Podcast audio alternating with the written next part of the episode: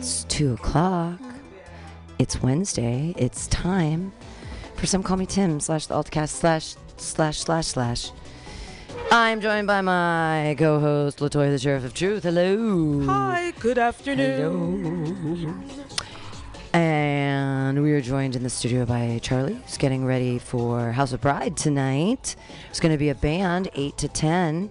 That's exciting. We've got Fancy in the house, and your buddy. I have, um, his name is Andre, and Andre he's just going to sit in and listen. But let's um, let's say, uh, Andre, would you like to say hello?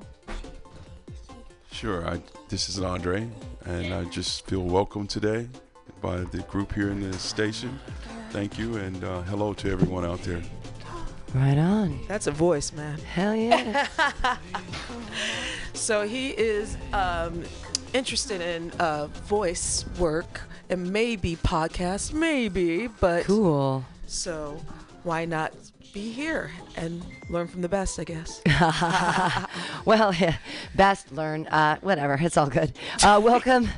I know. I'm like, I, it's all. I'm not. I love one takes. That's why I love radio. And uh, I know a lot of podcasting people agonize over putting it together and making it sound perfect. But I'm just sort of one of those.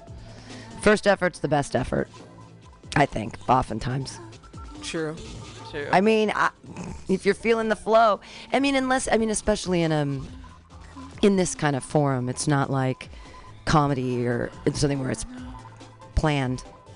yeah. We're in an improvised state. Oh, I need to get. That. And that's the world I come from, improvise. Like, scripts are not my thing. I love to memorize. That's the best thing to do. Last night I had the opportunity to be on an improvised. So usually hates debates. They give you the they give you the topics a couple days ahead of time. So I really write hard on topics, even when they're silly.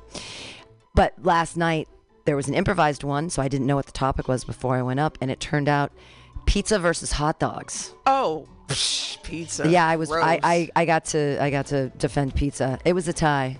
What? Um, Silly Americans. Yeah, it we tied at the end. It was fine. Uh, my arguments n- not super strong. Uh, the first straight out the gate super strong, but then second round not as not as uh, lucid and brilliant.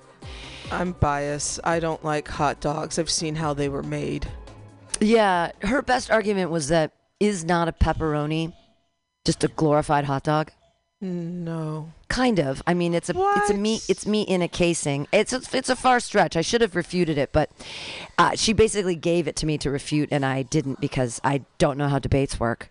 I don't Because. I no, actually, I never debated in high school. I just What? I, I just have the ability to talk ad nauseum. It doesn't mean I can actually make salient salient points. I was part of a debate team in a debate club. I'm surprised because you you take me as a really great debater. Nope, no idea how it works.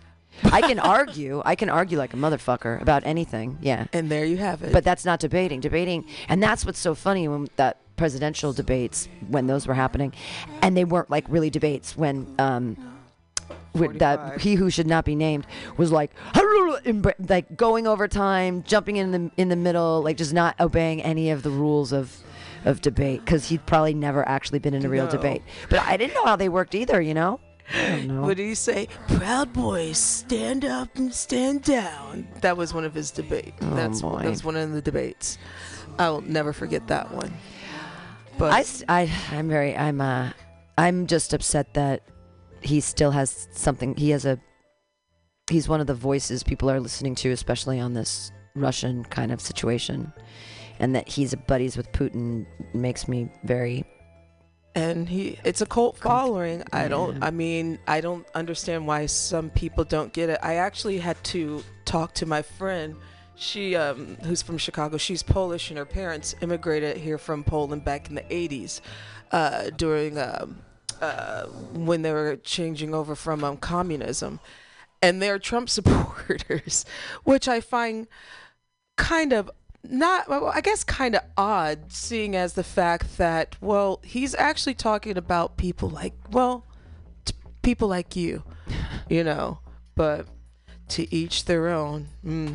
but that's why i debate folks I, I'm looking. I mean, I'm looking for anything on, on Ukraine. You know, it's almost like they're hiding it from us. You know what else they're hiding and the media is not talking about? Um, so there is some stuff going on in Ethiopia and Oh. Cameroon. Oh. And uh, our, our wonderful media, large media platforms such as CNN and of course Fox News ain't going to talk about no black people. Uh, but these are stories of what's going on on the continent that are being neglected. Um, and then CNN, you can find a bunch of stuff on Ukraine and on CNN, but um, now you have. There was a story that I read last week of um, women in Russia, um, wealthy women who are burning their Chanel purses Oh. because all the Chanel stores are gone and shut down due to the conflict. So it's almost like when the right wing here was burning their uh, Craig was it uh, their Keurig machines a couple years ago, or their Nikes because of Sure, uh, sure, sure, sure. Uh, Colin Kaepernick, kind of the same. Oh thing. wow, wow, wow. Cameroon, how language plunged a country into deadly conflict with no end in sight. I I had no idea this is happening. Exactly. And this is right on the Ivory Coast, the area where we t- took the majority of the slaves from back in the day, right? Yep. Um, and diamonds. Sure, there's um, And then what's sad is Ethiopia, who has never been colonized, um, they're going through some stuff right now. this is, I can't believe this since October 2017. This is 5 years. I I had no idea. I have never it's still going on. Yeah. Since October 2017, Cameroon has been engulfed with deadly conflict. The conflict is noted in the colonization of Cameroon by both French and British governments and the two languages that came with it, French and English. Today, the conflict is between Cameroon's military and separatist forces from the two Anglo- uh, the two anglophone northwest and southwest regions. Wow. So it's the it basically the people that speak English versus the people that speak French, in Cameroon, and they're all black. Well, I, what it sounds like to me, because this has been going on in Africa for a while, that certain um, they're trying to slowly sneak up on coloniz- colonization again. The That's unification of both regions. like you have uh, Macron. This is why I'm not a fan of Macron, who is uh, the uh, French prime minister. He's been having talks with certain um, ex-French colonies Huh. to get his cl- their claws back in. Now they're not calling it colon- colonization anymore, or colonism. They're you know they're using capitalism as a way to get their claws back into these countries. No more half measures in Cameroon's Anglophone crisis. Recent military victories are no reason for complacency in the absence of broad based, inclusive political settlement. Wow. I had I had no idea that there was even like conflict. I'm so I'm so hidden I'm submerged in a barrel of whiskey and I only come out for free ice cream days. Is that a whiskey float? I don't, I don't know. I'm just saying that I have no idea what's going on in the world. But it's so scary that it's like This is not talked about. That's the thing. Like we can't though because everyone's gonna everyone has so much anxiety anyways. Like who's not on Xanny bars right now? There's so much anxiety and like now I'm like oh my god, there's a civil war in Cameroon that's escalating too. And then there's and there's stuff in Ethiopia Yeah. and then there's Ukraine and the what the fuck is going on? But what exact what you just said a few moments ago was, oh my God, this has been going on since 2017. Yeah, that's five years. My problem is, and we discussed this a couple weeks ago, how the media and how they treat those of black and brown countries versus those of white uh, conflict countries. Por ejemplo, we just talked about how the the news media here were talking about these poor war-torn people in uh, in uh, Ukraine. There's nothing like the Syrians and the Iran. And I'm like, wait, whoa, whoa, whoa, whoa, whoa! It's still war. Yeah. So you, ha- I mean, Yeah. the you you still have the. It's not even. A Well, they're dog. saying I just saw one thing. It was super vicious. It said that it, that they interviewed a woman. She was like, "Yeah, they killed my husband and raped me," and I'm like, "Jesus Christ!" Like, whoa! But that happens in every war, right? It's, it's it, yeah. like, does that? That's just But my- what happens during the- the war. problem is, you they want to just focus. I get it. What's going on in Ukraine is very important, but these other stories that are going on onto the continent, they don't ever talk about. Well, and I don't understand why any of these, as we call them, conflicts. They're not even calling them wars, but um, because there's probably money involved. there's got. I mean, it's great. Cameroon's forgotten civil war is getting worse. Forgotten, not forgotten. No one ever told us about it. Infighting among Anglophone separatists and denial by the Cameroonian government are escalating in the ongoing conflict. Jeez. And you know what's also an issue in some of these countries in um, on the continent. Unfortunately, some of the prime ministers and presidents are very corrupt, and they put their money not into their country. Unfortunately, Oh. that's why you see a lot of them that look very, very, very wealthy, and the rest of their people look very poor and can't get any roads Are they, are they buying houses in? They're buying houses, houses in, San, in Europe, San Francisco. sending their kids to school in Europe and here. Uh, I mean, I just read a. Uh, some of my people, Nigerians, I you know, I got a problem with some of y'all's because especially with now we talked about a couple weeks ago a lot of the students, medical students that were in the Ukraine of African and Indian descent that were um, passed over to not get on the train to get to Poland. Well, those governments, unfortunately, uh, are good good enough. Uh, India's government has helped a lot of their people, but you have a lot of students who are from Cameroon and Nigeria. Nigeria is a pretty wealthy country in contrast to Cameroon the Nigerian government, before all the stuff came out about uh, their students, you know, and all the videos being trapped there, basically told their people to fend for themselves. Now, is that what they said to us when they put some of us on the boat to the Middle Passage? Because I'm like, is there something in the water with some of my, my Nigerian folks? Because you're treating, it sounds kind of familiar. Uh, Oh, let them fend for themselves. They'll be okay in the water over there. well, I, 500 years later. and didn't I mean there were black people that trapped and sold black people to That's the exactly but then they ended up getting trapped themselves and sent over I think too. The Tigray War, which I've never heard about, Yep. Is an ongoing civil war that began November 3rd, 2020 in the Tigray region of Ethiopia. Local Tigray defense forces are fighting the Ethiopian National Defense Force, the Ethiopian Federal Police, regional police, and gendarme forces in the neighboring Amhara and Afar regions with the involvement of the Eritrean Defense Forces. There's a lot of people fighting Yeah. Uh, committed war crimes during the conflict, humanitarian crisis. I didn't even know this was happening. This like- one is kind of new to me because I didn't know about Ethiopia. I knew a little bit about Cameroon, but the Ethiopia, yeah, Ethiopia. Yeah, well, it just started. I mean, two Yeah. years ago, November. So we're coming up on two years. But it's still news that you should know. I mean, there's a large. I mean, the thing is, this, there's a large population. A lot. I have a lot of Eritrean friends and Ethiopian friends.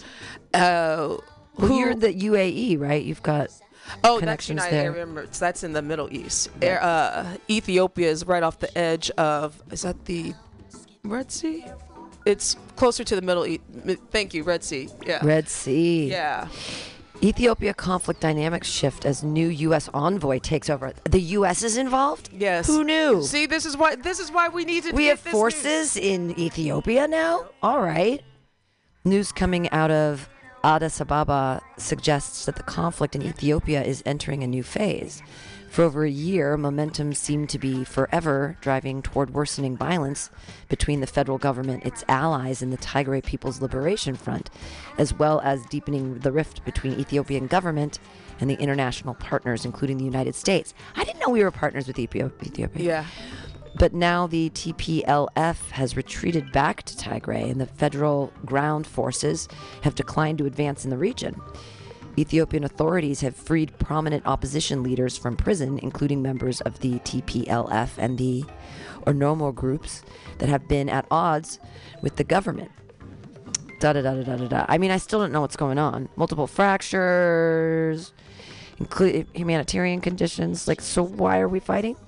and you know, but my my you know the- Dubious arrests. Uh, my like point is, you know, as as all of us are American taxpayers, and we have to, we do pay ugh, taxes. Uh, I'm walking on that right now. that's Dude. another subject that pisses me off. Um, I'm getting money back this year, though. It's it's good, but it's still it's it's so daunting. I've been working on it for days now. I'm I I had a meltdown yesterday, but that's another yeah, topic. yeah. But if we are in conflict with these countries, I think it's for us as we we pay into that military, correct? yeah, yeah, So yeah. why do we not know what's going on? Yeah, why aren't they giving us some kind of memo? You know, I didn't know. I didn't know we had forces. In, not that I know any. I don't. I don't. I didn't know I about Ethiopia until a couple of days ago. Yeah, and that we're that we have support over there, and all of the and we're colonizers too. Puerto Hell Rico is uh, one of our colonies. Guam, right? Guam. Look how we treated Philippines? Hawaii. Yeah. Mm. Well, I mean they're a state now, but we basically stole their land. We stole it. I was just talking about I this mean, they yesterday. stole it, not me. But like 600 years ago, where we're standing didn't belong to anybody. I mean, there were tribal people that lived in this area, etc. Even, even bef- maybe even before the Mexicans, or even when the Mex, maybe when the Californios were here. Maybe I, I, I don't know. Indigenous. The indigenous peoples who were here.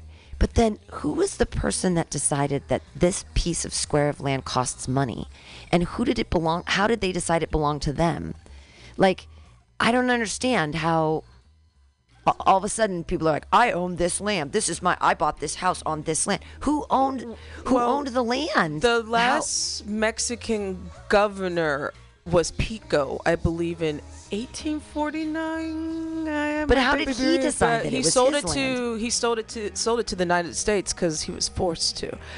But before he decided that was his, how did, like, how did all of a sudden certain parcels of land become private property when they didn't, when they belonged collectively to the indigenous people who lived here?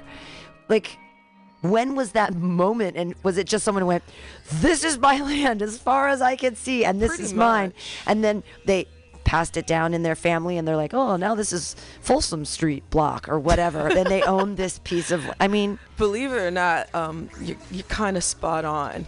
Like I just think about how they did the the Caribbean and stuff, and and even like even parts of the states here. You know, they pushed the indigenous off. Okay, for example, my grandfather, born on a reservation in Oklahoma. That was their that reservation belonged to the Cherokee indigenous.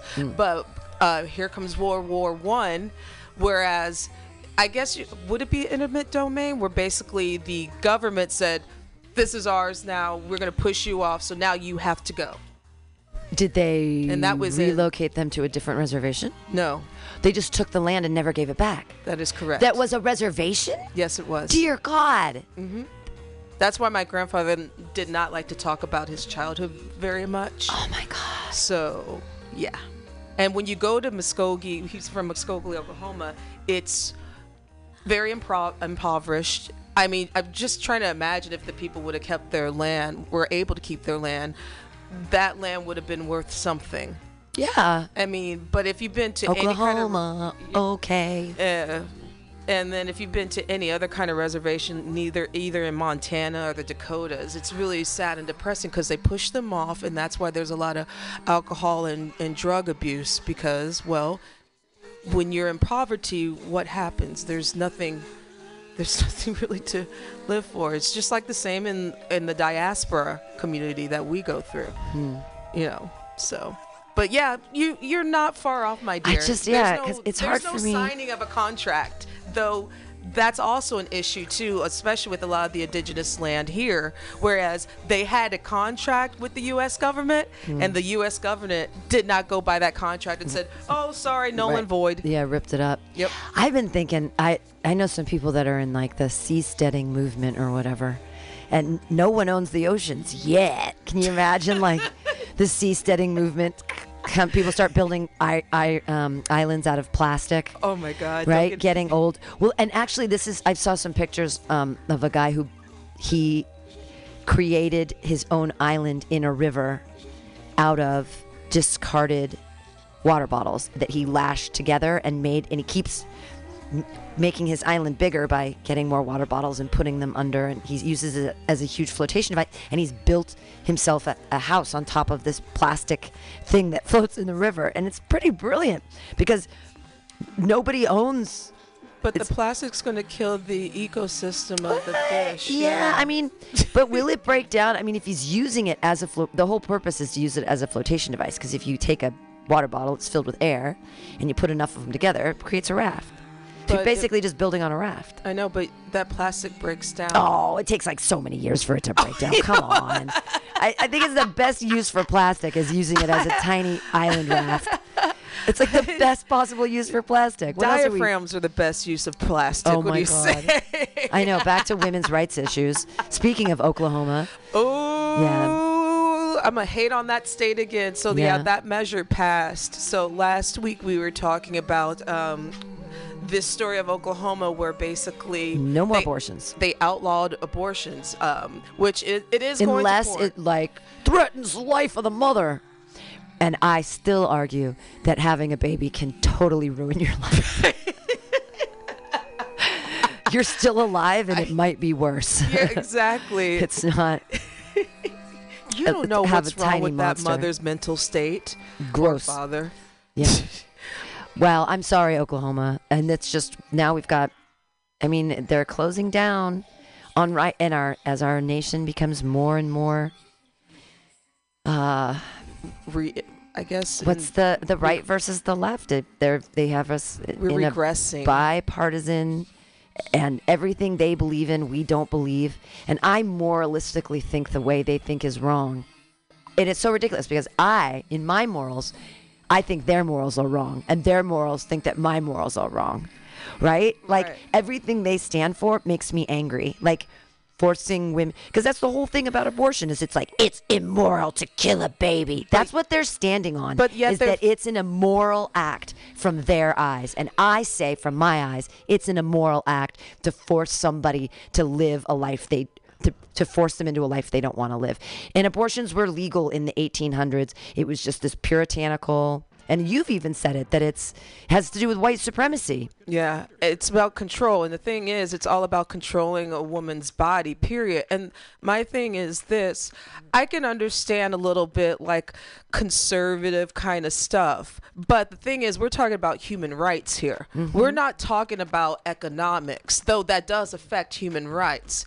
Like when they, and the thing is, they they believe in small government quote quote but yet they're sm- they they're going the opposite direction of what a small government is supposed to be. Hmm. Por ejemplo if you want a small government and you believe in a real conservative way this should not be an issue for you. Yeah. if you believe in small government if if someone using the bathroom who is transgender should not be an issue for you Right. and so the fact of the matter is now you're coming into people's wombs toilets Yeah. and buttholes uh, is nobody's goddamn business. It's true. But where I come from is the reason they say they have a place to be there is they're coming from this moralistic place. And that even goes back to the separation of church and state. Your morals shouldn't even come into it because there's a separation of church and state. The, the laws exist to protect people and their choices, and it's supposed. It it just irks me so hard that where they're standing from is you disgusting people out there in San Francisco with your with your women that can think and read and your and your acceptance of people's genders and non-binary choices You to be on a spectrum of sexuality. You weirdos. Yeah, fine, we're weird. Well then let us let California be its own nation. Let's just divorce it from them. Let's just say, you know what? Oklahoma, okay, go away. Florida man, stay in Florida. Uh-huh. Texas, you keep it. Keep your guns, baby doll. But let us have, you know, Now, I am going to say California ain't that perfect either because we are a will for to work state, so we have some issues with that, and and we Southern deal a lot more with classism. Like here, I mean, classism and racism are very big here too. It's just the fact that the it's the undertones that you get here in contrast to where I'm from in the Midwest. Like I said, just call me an N word, and I know where you stand, so I can make you feel pretty small. As for out here, they'll it's like, oh, you speak so well. Oh my God! But uh, abortion. You're so intelligent. out out here I can do abortion jokes in California. I cannot do abortion jokes in Oklahoma. I would get booed off the stage, I'm sure. Well, fuck Oklahoma. That's why I'm from Missouri. Yeah. Well, and but it's still if we are all one nation We are. and uh, you can't. You can. and then it's still that under God thing still bothers me is that if there's a separation of church and state, God and morality shouldn't enter in because morality is a personal choice. Just because, and that's the other thing, just because all you weird Christians decided that these are the morals we're all going to live by, and then they're all fake and lying too. I was you. raised Christian, and our pastor slept with like 16 women in the you. congregation that he was supposedly like helping, and he said, "Well, you know, if you want to get right with God, the way what the way you do it is by sucking my dick." Right. And they were mm-hmm. they believed or whatever they believed. I don't know what they believed. I don't know what their situation was.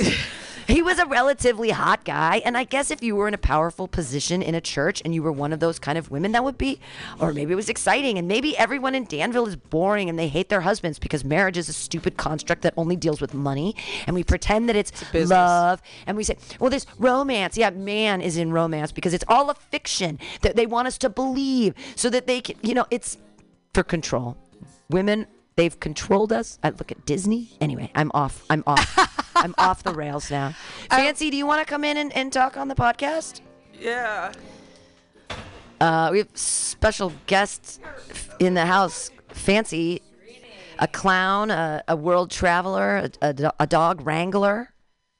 Hello. There you go. Yeah. I'm excited to be here. I was just going to enjoy listening to the show, and then you started talking about Oklahoma. and not the ah. play. oh, you guys. Oh, first oh, oh, off, the winds come whipping down the place. my dad's parents were both born on Indian reservations in the Choctaw Nation. Right on. My dad himself was born in a little place called Heavener, Oklahoma. Oh snap! His parents were born in Pocola and Cowlington. One of them was an Indian reservation, then it wasn't anymore. Oh, and then it was again, according to a couple years ago. The government was like, oh, you know what? Oops. Oops, we're going to mm. give you this property back. But you know why they did that? Why? Because they want to open up casinos. That's it, to make money. because so then they're now manipulating the tribe to use that property. It's like my anyway. Because This stuff, because this stuff cuts like deep for my family. Damn. Yeah, yeah. You're on the same page. Yeah, sis. totally. And I am somebody who, you, if it weren't for Native American medicine, I would be dead. My, I healed myself of three diseases doctors told me I would die with. But thanks to Native American medicine, I'm completely whole. And my doctor, who's Lena Dunham's gyno, so he's a fancy deal, right? Only the fanciest for this fancy puss he said, Oh, you're a miracle. And I said, No, no, I'm just white trash, pal. So if I can do this, then anybody can do it. And you telling eight out of 10 women who have the same diseases that it takes a miracle and that that's how far away it is. You need all this medication, you need all these drugs, you need surgery mm. every few years. If I had bought into that narrative, I would have I would be in surgery right now, you know, every couple of years. Only I serendipitously follow my intuition. That's all I do. That's it. I am a I worship my gut. I follow the bliss and I met some uh, medicine women from the Navajo tribe on my journey. they introduced me to DMT. I did a DMT ceremony. I saw that um, we're living in a video game. and, and every dimension is real. And as I was coming down off that DMT trip in 2019, right after I had my abortion, All right. Bwah, bwah, bwah. uh, I I saw that ooh, I can choose which dimension I come back into. Nice. And I chose to come. So if you're talking to me and you're listening to this, here's a little piece of advice of, of what I got from all the gods of where we are. I said, I want to know which dimension I'm in and how to win the game because I'm tired of getting really close but not finishing, you know? Edging. I'm not into it anymore. I want to come right away and I just want to keep coming. And um and that is how I masturbate. I will masturbate for 4 hours straight. just always coming and that's what life can be. And so as I was coming down into this dimension, I saw that all this dimension is about is love yourself as much as you can. Make art from that place. That art will wake up other people to love themselves as much as they they'll make art and then it will be an infection that is beautiful. But your art can be how you raise your kids ah. or how you get your abortion. Sure. You know? No, what what Native Yeah. American medicine did, was it? Just straight DMT that oh, healed you? What that what was my all of a sudden i met those women and that dmt trip was so powerful and i met them because in la when i was working in comedy there i always kept my camp gear in my tent in my trunk. So i would just take off up to big sur whenever i needed to. And i would always buy a new tarot card deck from nepenthe which i highly recommend. They always got fun stuff. And i had already been starting to reconnect with my tribal roots because I I had gone away from it when I moved to LA because I'm so white. So when I would get on stage and be like, "I'm Native American and Irish," people would be like, "Shut up, white bitch," and I'd be like, "That is fair enough. I'm gonna just not talk about the fact that I'm 164th Choctaw." anymore. But when I was 10, some of my first jokes were, I'm Irish and Native American, so when I grow up, I'm going to be an alcoholic. Ah. I would joke. People would be like, "You're not Native American. You're ginger," and I'd go, "Um, obviously my people were raped. Uh, Yeah. hello." and these, this Facts. was like my middle school material So in good. Lake Isabella, which is just outside of Bakersfield. And th- I also agree, California, let's be our own Let's be nation. our own nation. Did you know that California provides one ca- creates enough food that could feed one third of the world's population? Yes. Yeah, sure. California alone. So the only question is just get the food out to the people. You know who figured that out? San Francisco. Yeah. The homeless people here. I'm one of them, right? Like I, I came up here to uh, because I was like, oh no, I'm trans. I must leave this area completely. What? L.A. uh, no, uh, the Kern River Valley. Oh, okay. And in LA, it was different too because I was entrenched in a community. And then I all of a sudden was something different. And I was changing too much too fast. I was waking up way too hard, you know? And I was like, oh, we don't, you don't need any of this stuff. You can actually just do anything you want at any moment for any, you know, just follow your bliss. And people are like, no, I have to keep this manager that's abusing me. You know, it's like, no, what? No, you don't. Um, Yeah. yeah. So anyway, I ended up here, and this city has is more symbiotic than I've seen. As a nomad, I've traveled around a lot, and this city like gets the food to the people. Yeah, they do have they do have good programs. They They get the fentanyl to the people too. Oh God! Well, they get the Narcan to the people. They get the Narcan There to the was people. um a, there was a concert. The, who was I talking to? Was it Brady Pearson? I was. It was. It was Peter Struckmeyer. It was some super. There was a super gay thing and super gay Castro, and there was bands, and then. In the middle of the show, they just threw Narcan out to everyone in the audience. Oh, wow. oh I know. It was Trevor Sherman's joke. He's like, You've never seen Queens like it was like a pinata burst open, and they were everyone was just diving for Narcan. They were like, oh, I know what he said. He said it was like Gaga tickets. He's like, there's a bunch of Queens like mm-hmm. trying to find Gaga tickets, and it was all Narcan, and everyone was like, wow, and it was real. wow. And I think that's amazing that we should be, because the fentanyl is getting out to the people, and people are dying. And on March 5th, three um, people died in the mission, and nine went to the hospital in critical condition and survived because they all thought they were doing the same cocaine. And it was laced with fentanyl, and three people died in the mission. And so that was like a real eye opener for me where I'm like, oh my God, which bar were they at? Which bar has a big enough bathroom that 12 people, I mean, that could have been any, that could have been an entire bar staff of any one of the bars in the mission. One bag of cocaine, 12 people, three one dead. one beautiful soul in my halfway house who's getting clean off heroin because he said the heroin's no good anymore. Otherwise, he would still be a heroin addict. But he said it straight up. It's just no good anymore. I got to get clean. Like he was so bummed. You know, he's like, I don't know what I'm gonna do now. I guess I just gotta get clean because the drugs aren't good. And I, I was telling you last night, he said that he thought he was buying a Xanax. He snorted half of it and then OD'd, and they had to Narcan him.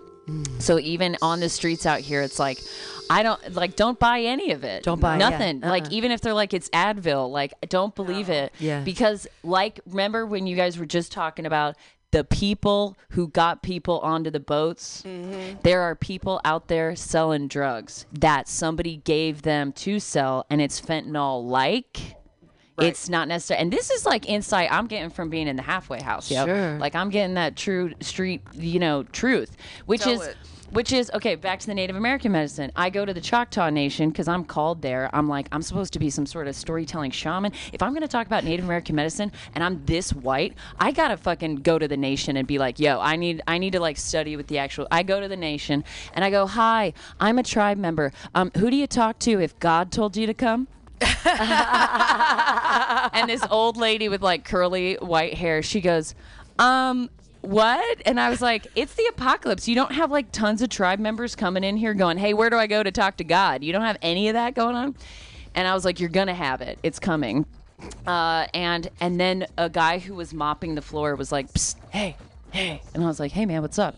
And he was like, I'm studying to be a medicine man. I don't call myself one yet, but I am training with another medicine man. But we got to do it all underground. All this stuff is out of the. He's like, see that girl over there? He's like, hey, Carla or whatever her name was, come over here. And she's like, hey, what are you guys talking about? He's like, I want to tell her about what happened in the sweat lodge. And she goes, I had oh, God, COVID. I love sweat lodges. I had COVID, and if it weren't for my ancestors coming through in a fever dream, mm. they all went to the sweat lodge. They did a ceremony. She was over in the hospital. Her ancestors, she said, came around her bed and pulled her through the Wow. spiritual quest that is disease, right? that right? shit is real. In Native American medicine, we believe everything is medicine. Every single thing. This Right. podcast is medicine. You look up at the clouds and you get an idea, and if that releases anything in your body and you have some ease in your body, right? That's the cloud people bringing you medicine.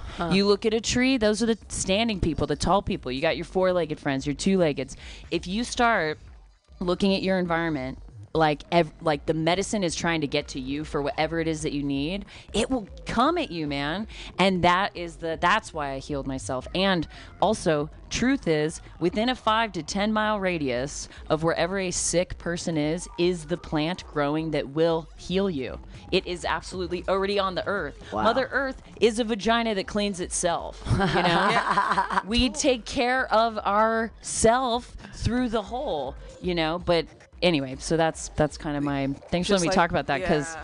because I'm I'm trying to figure out how to talk about it. I know that I want to talk about it because there's a lot of people who don't um, cross the threshold into even really enjoying or appropriately appropriating like indigenous culture and straight up that's where all the knowledge is that we need right now like these Sure. these cultures have lasted for centuries how'd they do it tell you what they're passing down stories Yeah, I. and, Story and, and having a connection with the earth. Uh, Woniya is a woman who was I got to interview her. She was on season six of Alone, and she lived alone in the Alaskan tundra wilderness. Um, that she had to build her own shelter for 72 days. She lived with nothing but fishing gear and and she was foraging and but uh, I, when I was talking to her and she has this wonderful thing she sends out newsletters and does incredible like group lead like all these kinds of things in the forest using using nature communing with nature.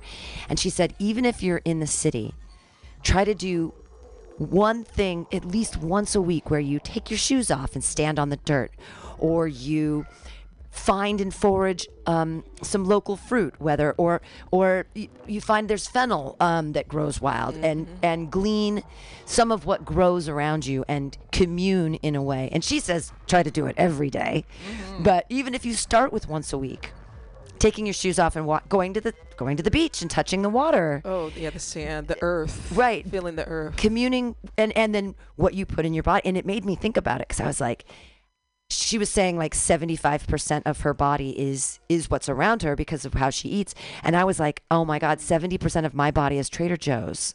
Like that's that's what makes me. I'm 72% trader But- joe's baby. I'm like mm. But your fruits, I mean, the I think fruits and vegetables are also that is a medicine as well. You know, so but if they come from outside when you get them from the store they've been in a room and they're gassed and things happen. Well, I mean, try to be careful with uh, your red peppers that are the size of two of your fists. Right. And your strawberries that are about the size of your fist. Like, you know, I just started growing tomatoes. I have a lemon tree and a plum tree in my backyard. Ah. And so you I do appreciate the fact that, you know, when plum season comes, I get to share those plums with my neighbors and friends. i'll make you some bomb know. chutney Oh yeah, I'm gonna give you some. Yeah, plum, season's chutney. coming, Plum yeah. plum chutney is the shot. There and going back to what you said about the sweat lodge because I've been dying to do one again. Then the first time I did one was about 20 years ago, and it changed my life completely. Wow. I did it um, when I was a camp counselor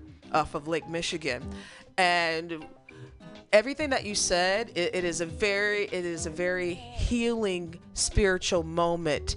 And i had also it's kind of fun too if you believe in like any kind of higher power spirits and the ancestors. And it was like a group of nine of us. And then after that we purified ourselves not in lake minnetonka but uh, in lake michigan uh, naked. And it was one of those moments where i'm like did i just get spirituality? That's when because at that time i was raised in a strict catholic home mm. and i was going through like I, I was calling myself an atheist and stuff but i didn't believe that in my heart because i do believe in some kind of higher being. But that was the day that i can remember i i got baptized in some kind of way by my by the indigenous and that those are my people as well. And so it kind of helped me reconnect a little bit to that part of my of my ancestors and then another part that i'm connecting to i've been reading up on dr sebi who is an afro honduran you know you're familiar with it Oh, oh, I am so I am so familiar with this story. you're i'm glad you are I'm like I you I want to jump out of my seat and throw things. That's that's how much I love this guy. It's like it's great. Doctor Who? Sebi. Um, so I I've been reading up a little bit on him. He does a lot of herbal uh, healing things. Like I I actually right now the only thing I'm doing by him is like the sea moss, um, which I I eat it raw. But my my cousin she she made it into a jelly. So that way I can. I just saw her laughing. it's so salty. Sea It's moss. it's it's, it's really salty. Um, What does it do? like something else. What is it? What does It's it do? It's good for your digestive system. Um, it's good for your skin. It has like multiple uses, but yeah. Um, so I just started um, using that recently, and I'm doing a little bit more research because he has other products. But like, there have been a lot of people, especially famous people, that have been going to him and doing his products for healing. Like I think Wendy Williams, the talk show host, um, helped. Her son went on the, the doctor's uh, Sebi pillage because he was um, he was addicted to what's that bad weed? That, what's that one bad weed? Spice? Spice. Yes, that. Yeah, that's not even weed. Spice. Thank Yeah. you. And so he was addicted to it. Like from Dune. No, it's uh, yeah, like from Duke, but it's a it's a you can buy it in New Orleans uh, where weed is super super illegal, but it's one of those things you go to a it's a synthetic. it's a synthetic weed and you can buy it at gas stations and It's shit like terrible. that. Yeah, and it, it looks like gray lint from your pockets and you smoke it as if it's weed and it's not weed. it's not.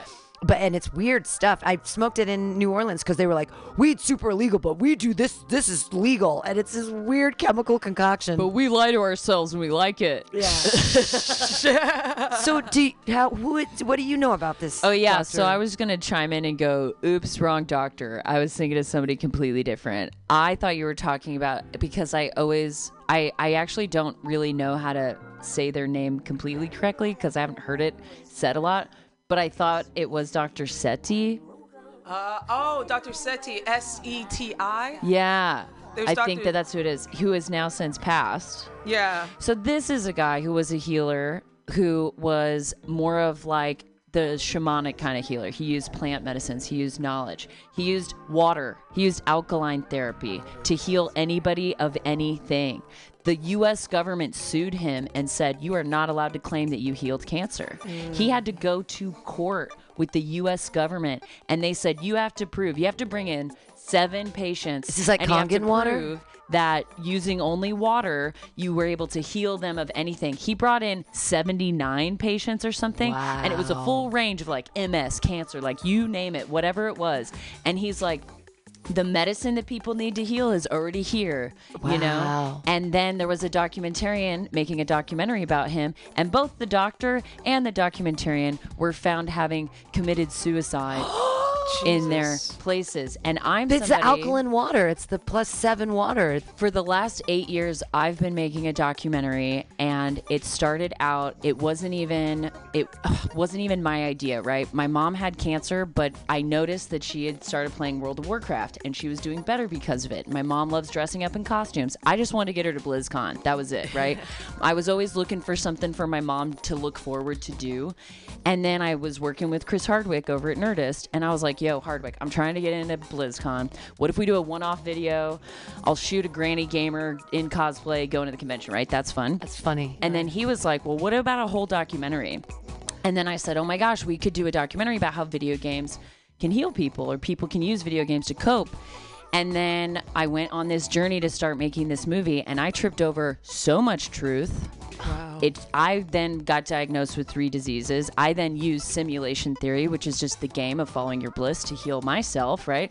Native American medicine found me when I was at Nepenthe looking for my new tarot deck. There was a tarot deck that just said um, it was uh, Sacred Pathways cards, and the guy who wrote it, he went around to all these different tribes and talked to the elders and gathered all their stories. And the book is just like a whole bunch of stories about how Native American medicine is medicine, and. Uh, and then that's how I met the. I take that book to the tap house in Big Sur. I sit down to read it. These Burning Man people behind me are like making jokes about Burning Man. And I said, Hey, if you're going to have a Burning Man off, can you do it somewhere else? And they all just started dying laughing. And they were like, Oh, come hang out with us, read our cards. And then as I was sitting with them, they were like, Hey, we're Navajo. Uh, we have DMT from the Navajo tribe, and we've been trained to administer it, and we would love to guide you on a ceremony. Go cleanse for three days. So then I cleansed for three days. I didn't do the internet, only drank water, ate fruit, sweated it out a bunch. And then when I did that trip, it was just like so. I became one with everything. It was a complete direct flight to oneness. You know, you are one with everything. And then now my ancestors walk with me. You know, I see them everywhere. I'm always. I'm people. Are, I was like coming to San Francisco to live on a street because my spirit called me here. I was like, really? We're gonna go do that? Okay. And I felt free the whole time. People are like, you can't go down to the Tenderloin. You can't go down to the Tenderloin. What are you doing out here? I was like, man, you don't know what I've seen. I know that I uh, I have purpose, and my ancestors are like here. Like if somebody tries to mess with me, they'll be like smited by God in some weird way that I don't have to control. I won't even be a part of it because this is how I'm trying to. When I see other prophets, I go, "Hey, I see you. Like now's the time. Right. All boats are rising with the tide, and it's enough. We're done being shy about the fact that like magic is real, or anyone can heal themselves of anything in any moment, because that is true. That's you're just you're just one experience away, like you do at the sweat lodge. It's like, mm-hmm. wait, did I just baptize myself?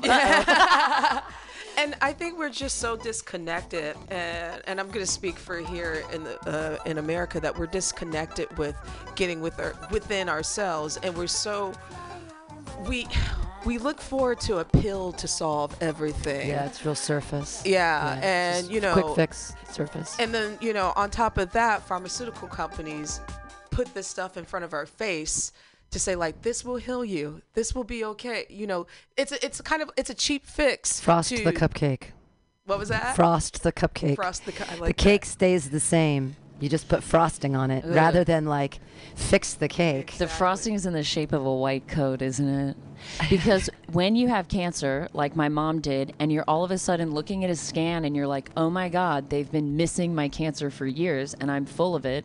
Whatever that white coat in the room says, you want to believe it. Mm-hmm. It's not that you don't want to, you're just like, I need you to be God. I need this to be the answer. Mm-hmm. Whatever, whatever you said, I want that to be the answer. And it's, it's I'm excited about where we're evolving out to. Only I will quote Terence McKenna, the godfather of mushrooms, who said, "Everything affects our consciousness the way we believe it will. And for better or worse, every pill that has ever been tested has proven how powerful the placebo is. Oh, right. Every single sign, sure, sure. every single medication, 60% of the people who took the placebo also had the same effect as the people who took the drug. Right. You know, and it's like 60%, over 60% regularly. That's that's like What were your diseases, may I ask? sure. Endometriosis. What is that? Endometriosis is a Womb thing, right? it is. It is. It's all related to the female organs. So basically, it's where, and it's all miscalculated. So there's a lot of stuff online, and women have been told a lot of things. There's a lot of gynos who are giving out the wrong information. Mm-hmm. So the rumor is that endometriosis is when the lining of your uterus from your period gets outside of your uterus, and then the tissue starts to attach to things, and blah blah blah. It doesn't oh. come from outside of your uterus. Sorry, there's not like holes in my uterus where my period's linking out into my body. That never happened. Only I was born with more, they say, testosterone in my body than estrogen. They were saying that this is one of the theories of where it comes from. It's like a hormonal imbalance. And then you have tissue that starts growing, cysts that will grow around your ovaries, around your uterus, sometimes in your uterus. These cysts will explode. Ooh. and Oh, when gosh. they explode, it's really fun. You'll be in the middle of a basketball game, and uh, and you'll all of a sudden feel like you're going to shit yourself and vomit. Oh, and then you do neither, and then you're just in pain for about 20 minutes where you feel like you're gonna die, and then your whole body releases sweat at a pace like you just jumped into a pool, and then it all of a sudden goes away, and then your mind goes delete. I'm never remembering how painful this was. And it's the same thing after women have a pregnancy, they don't remember how painful it was, otherwise they'd never have another kid. Women with endometriosis are experiencing this all the time with their period. Their period is so painful, and then as soon as it's over, your brain's like, ooh, highlight, delete, that never happened to me. And and so polycystic ovary syndrome, which was the companion piece, were cysts that grow on my ovaries, and and then accompanied with all that was an eating disorder. Oh. And so I I'm have familiar with those in here. yeah. yeah, yeah. so yeah, yeah. So um, I then started putting the pieces together. I was just like, I can't wait for science to catch up because they're not researching it as much as they could be because we don't have a dick. Right. And if we Right, had right, a right, right, right, right, right. we it would already be funded. They would already understand this. But you know what? It makes so much money. Women being infertile. Yeah. Right. Oh, no, that's IVF? exactly right. And Or- in San Francisco, I see these posters for like, "Ooh, are you and a gay couple? Like, you can both get IVF. Do it together." And I'm like, "Why don't you just help them have healthy uteruses? Why isn't that the goal? because Why is the goal, hey, we're going to help you with all these drugs and all these other things to be fertile? Why aren't our women in our why aren't women in this world fertile? Why don't our bodies want to create life? why don't our bodies want to bring life into this world? And then I was in the Hollywood entertainment industry and I was sitting here and I would meditate. I started smoking weed and anytime I had pain in my body, I was like, "Thank you for being here. Thanks, babe. What's up, uterus? What you got to say to me? Let's have a conversation." You know? And she'd be like, "Yo, I don't feel good about our creativity. I feel like our creativity has growths on it, has cancer. I feel like it's stifled." And then I'd go into writers' rooms and I would have a showrunner pull me aside and say, "Hey, could you not pitch so confidently? wait, Could could you say bad pitch this, um, or not this, but before you pitch jokes? Because what's happening is like you're being so confident in the room, everybody's laughing at your jokes, and then that's not what we want to put in the show. And then people are asking like, what happened to that joke? But and they were really introverts and they were real nerds. And I said, with all due respect, this is my job. This is why you hired me. I'm a joke machine, baby. I came in here to. bang Yeah. him down. and as he was having that conversation with me, I had already started believing that everything was medicine and that all the medicine I needed was going to be right in front of me. And I just listened to when he said, Could you not pitch so confidently? Boom, my left ovary started throbbing. Wow. I was like, You're giving me a cyst. I can't eat this shit anymore. If you eat mm. shit with a grin, that shit has to grow somewhere. It's it's got to go. Sure. Yeah. It's got to go somewhere. So women are eating shit with a grin all day, every day. Yeah, man. yeah, yeah, Yeah. yeah. You want to work your way up that ladder? You want to break through that ceiling? Great. All the women who do that, shit monsters. Yum, yum, yum. Yeah. Look how good I can eat. or or if they have a, if, or they're cunts and people are like oh she's too confident she's a cunt we hate Yeah. her Right. and then you can't get anywhere because they're like she's impossible to work with Yeah. and it's like i'm not, I'm not impossible to work with yeah. I'm actually quite fun to work with. So I had a polycystic ovaries as well, but they put me on birth control because it would make the cysts not grow because my eggs wouldn't fully release because they uh, my body didn't want to have a baby. So those 12 years that I was on uh, birth control, completely uncreative. I got off birth control. I wrote a novel in six weeks. I'm not kidding. Oh I'd never written a novel before, and I wrote. A, so in college, I used to write plays, and then and then I got the polycystic ovaries. They made me get on the pill. I was like, I don't need to be on the pill. I don't have sex with anybody. I didn't have sex till I got married. I wasn't a se- and I, with my husband. I, we didn't have enough sex. I could have we could have used condoms. Didn't matter. But they said for your health, we need to put you on birth control so that you won't grow you won't grow these cysts. And you know they were right. What after I got off it and I um, wrote some novels and I was like, oh, I'm creative and left my husband and I'm like, I'm a stand-up comic now. That they did. The, the, there were some cysts that grew back, and I went into the hospital and they scraped them off. No biggie. And I still have my ovaries, but now I'm going through perimenopause, so it's like, thank God it's done. I'm 47, not gonna have kids. I'm, and my body knew. I didn't realize that most people don't go through menopause this early.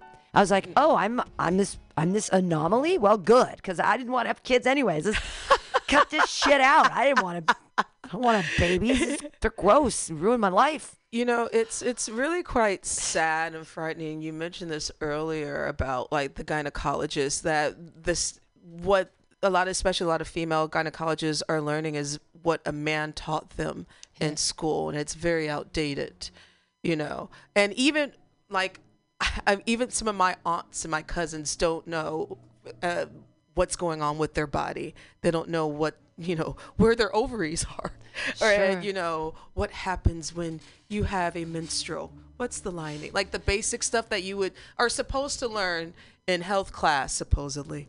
Uh, and especially for sure, menopause is something that we don't talk about No, no one talks about it. which I'm glad now we are starting to talk about within the past five to ten years.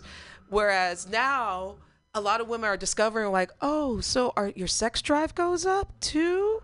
Ding ding ding ding ding. Yes, it does. Well, this is the crazy thing that made me angry is that people still aren't talking about it. No. That stupid HBO reboot of Sex in the oh. City that's called something like this or after And that, and then and this, this is it or happened, and then that happened, And and, just like just like, that, chat. and just like that, three white women, three rich white women over fifty, talk about everything. They have they have their fingers in trans issues. They have their fingers in gay issues and racial things. The one thing they all have in common, the one thing they don't even whisper about until the seventh motherfucking episode, is the word menopause.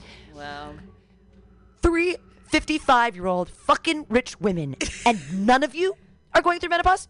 The secret word that no one mentions, and then they do and obliquely mention it in the seventh episode.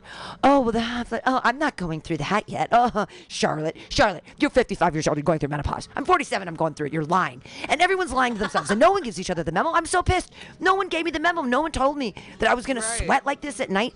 That I was gonna be uncomfortable. That my sleep it was gonna change. Everything was gonna change. I was gonna go through crazy mood swings, and that's the other thing is when. People are like, "Oh, you're crazy." I'm like, "I'm going through menopause. I'm like a teenage girl. Think of me as a 14 year old girl with my emotions go. going like this. Up and I down. cry all the time for news, and it's like, "Why are you so dramatic?" And what's your? And it's like, and I try to let it out like on this, like on the podcast and in positive ways and on stage and stuff.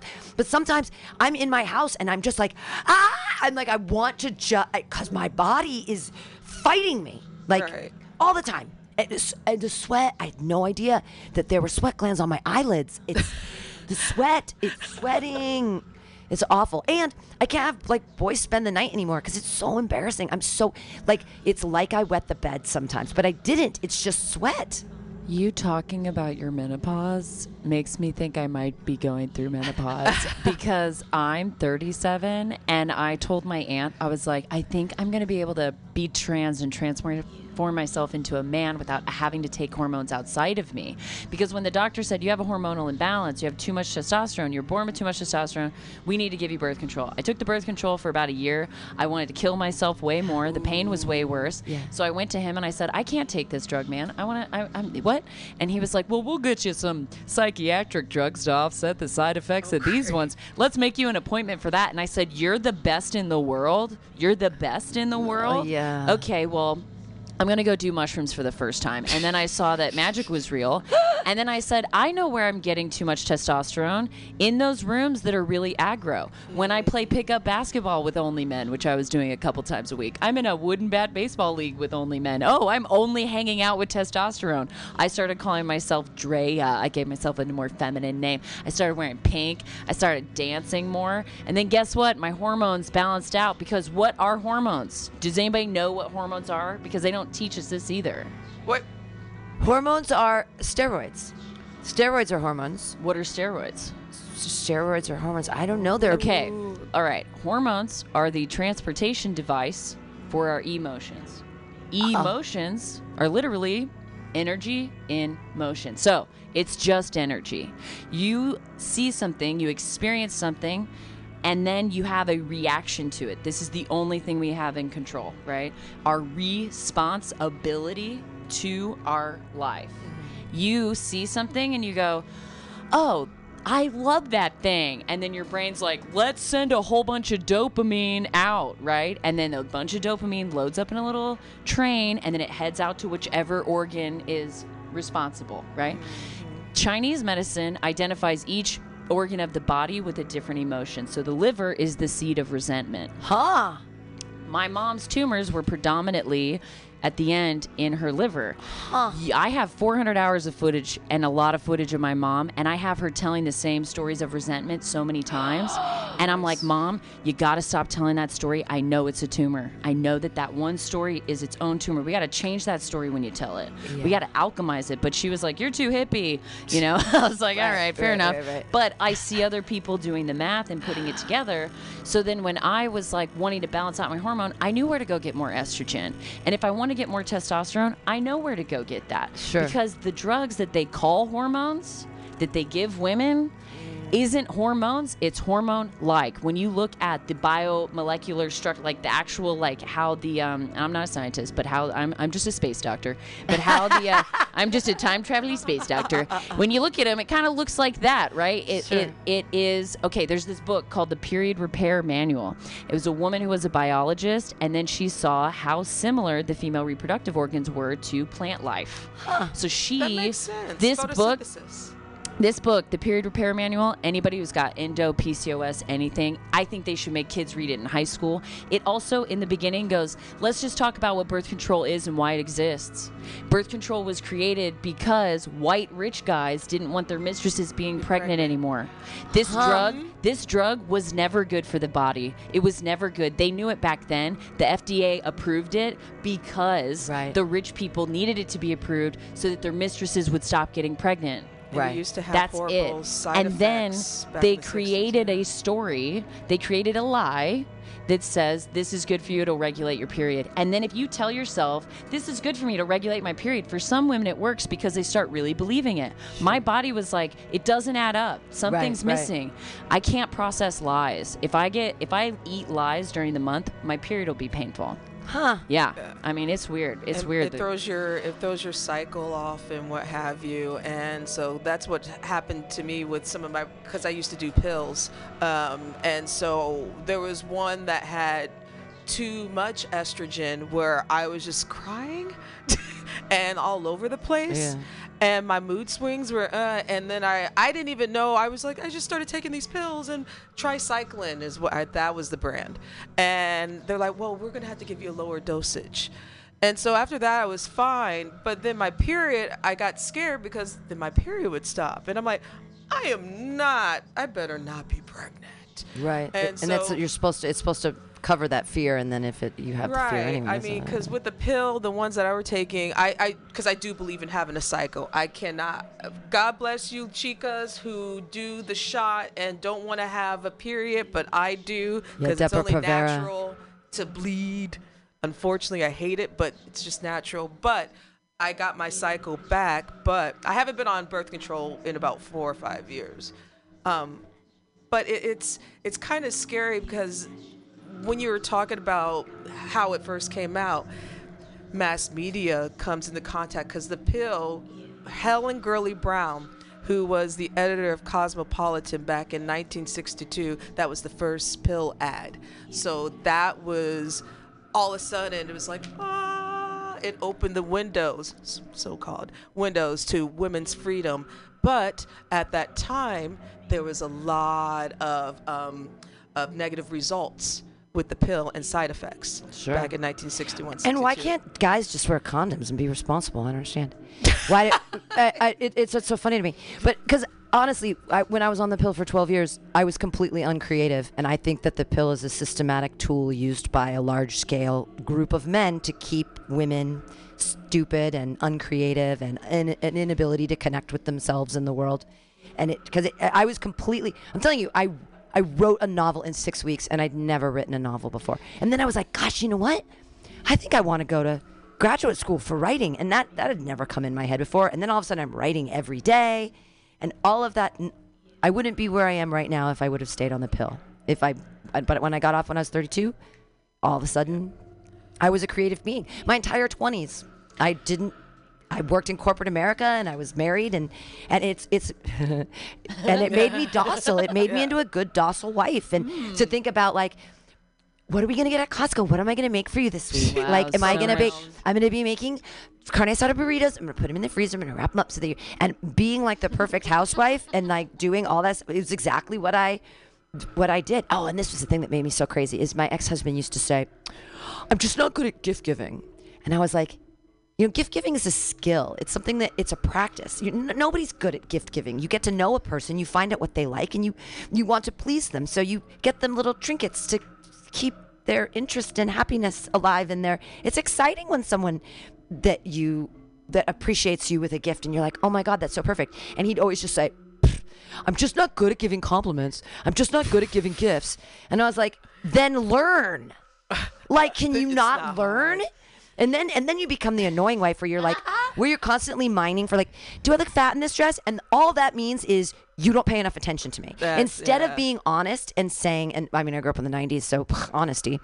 But instead of being honest in a relationship and saying, I need this from you in the relationship, it was, do I look fat? And then he was like, God, she's so annoying. She's always digging for compliments. Well, wouldn't It's the way- wouldn't that be wouldn't there be a way to see that and respond to it in a way that would he was so confused why we got divorced and i was like "Se- did you not live with me for 13 years like I was once in a relationship with a Texan I thought I was going to marry, and we lived together. And during that time, what my stand up, one of my jokes was, um, you know, we're I'm working on my boyfriend's compliment skill game, and uh, you know, he'll be we were we were making out, and he was like, "Hey, babe, have you lost weight?" And I was like, "Yeah, I have. Thank you so much." And he's like, "I can tell because your tits feel smaller." And it's like, ah! "Oh." no, nope, that's not a compliment. And so anyway, then I got my hair cut, and he was like, "Hey, babe, did you get your hair cut?" And I was like, "Yeah, I did. Thank you so much for noticing." He's like, "I can tell because your tits look smaller." And it's like, "Dude, come on, like. that's such a good joke that's so funny And that's it, such a good and, joke Uh, but I know exactly what you're talking about, and that that set itself was like I would invite him to the show and be like, "Hey, babe, these aren't jokes. This is me trying to talk to you." yeah this is This is the therapy session, Here's the me- counseling session. Here's me communicating with you my inner needs and wants. I've Well- done that on stage. I've done that. I've wanted to talk to people and I felt unable in my regular life. And if I know they're going to be at a comedy show, I'll specifically throw because I'm Oh, comfortable on always do. Mm-hmm. stage. I always do. That's kind of just like my. I'm like, you want to, you want to love me? You gotta let me love you. Yeah. And this is how I love my world. It's like I make love to you through my mouth hole. And you said something earlier that I think tied into something you said earlier before I came in, which was when you were talking about Oklahoma and the abortions, and you were like, it's all about control, right? Mm-hmm. This of this this birth control pill thing, when you're like. I, I literally did not feel creative, right? And then your mind was like, but I have to create carne asada burritos. Yeah. His stomach must be warm, you know? And it's like, what? Like when you think about what you interact with, like the color pink, for instance, everybody has a perception of what they think the color pink is. And when you interact with something in this world, what anybody else thinks of it or you invoke those emotions. That's why if somebody uses an N word, right? Right. It's not about the times I've been called it. Right, but I can feel that that is awful and painful, and I. I don't want to eat that because And you'll get slapped. Right, you'll get slapped. So it's like if you have if you have this pill that's out there, even if that pill was a sugar pill, Sure. how much of that energy is like going into it? And like Terence McKenna said, if you know, there's lies in there. He didn't say that. no, but I, I totally, I lying to us. totally, it's I'm we, really good at quotes. well, we we are a product of all of our experiences, and our experiences are how we react to what we perceive, and so we're creating our own reality, whether we whether we're conscious of it or not. We, and someone said that to me once. They were like.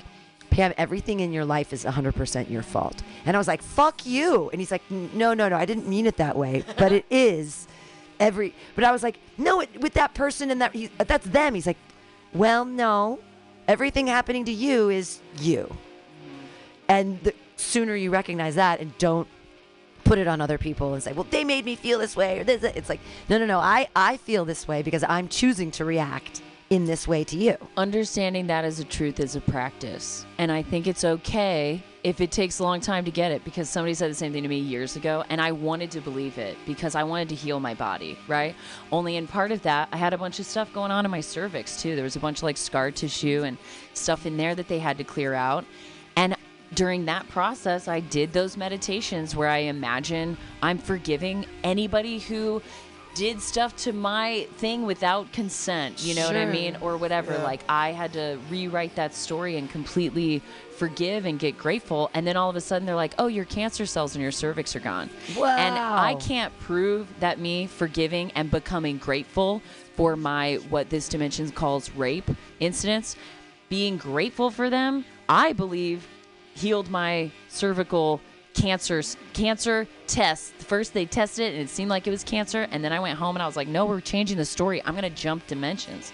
This is why I got really good at time traveling because I didn't want to live in the life that they told me it was mine. Sure. you're gonna die with these diseases. That's what they Oh tell my you about God. eating disorders. Yeah. They, I went to all the specialists and they're like, mm, it's like alcoholism. You're just gonna be stuck with it forever. You're gonna and you, die And you and see that. the bars go clink, clink, clink, clink, clink, and you're like, why am I in here forever? Forever? And and I understand that because I changed the script. I was bulimic for a very long time, Yeah, and then out. and I Yeah. shout out Brown, brown, brown. Binge and purge. Yeah, food.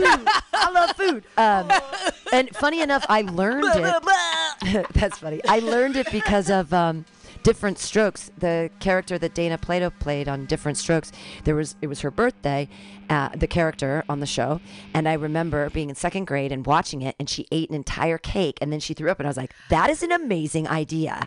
I was like, "Wow!" And it was like an anti-bulimia show for on on Diff'rent Strokes, and I was like, "What a fucking incredible idea!" Yes.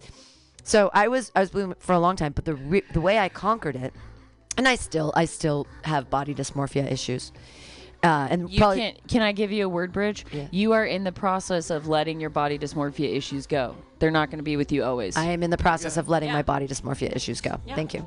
Um, but I control food. That's why I cook all the time. That's why I bake. That's why I do, make sourdough. That's why I make cookies and I bake pasta and I cook because I control the food. Mm-hmm. And so when I and I, and that was I just that's how I started. That's how I got over it. I was like, no food, you don't control me. I control you.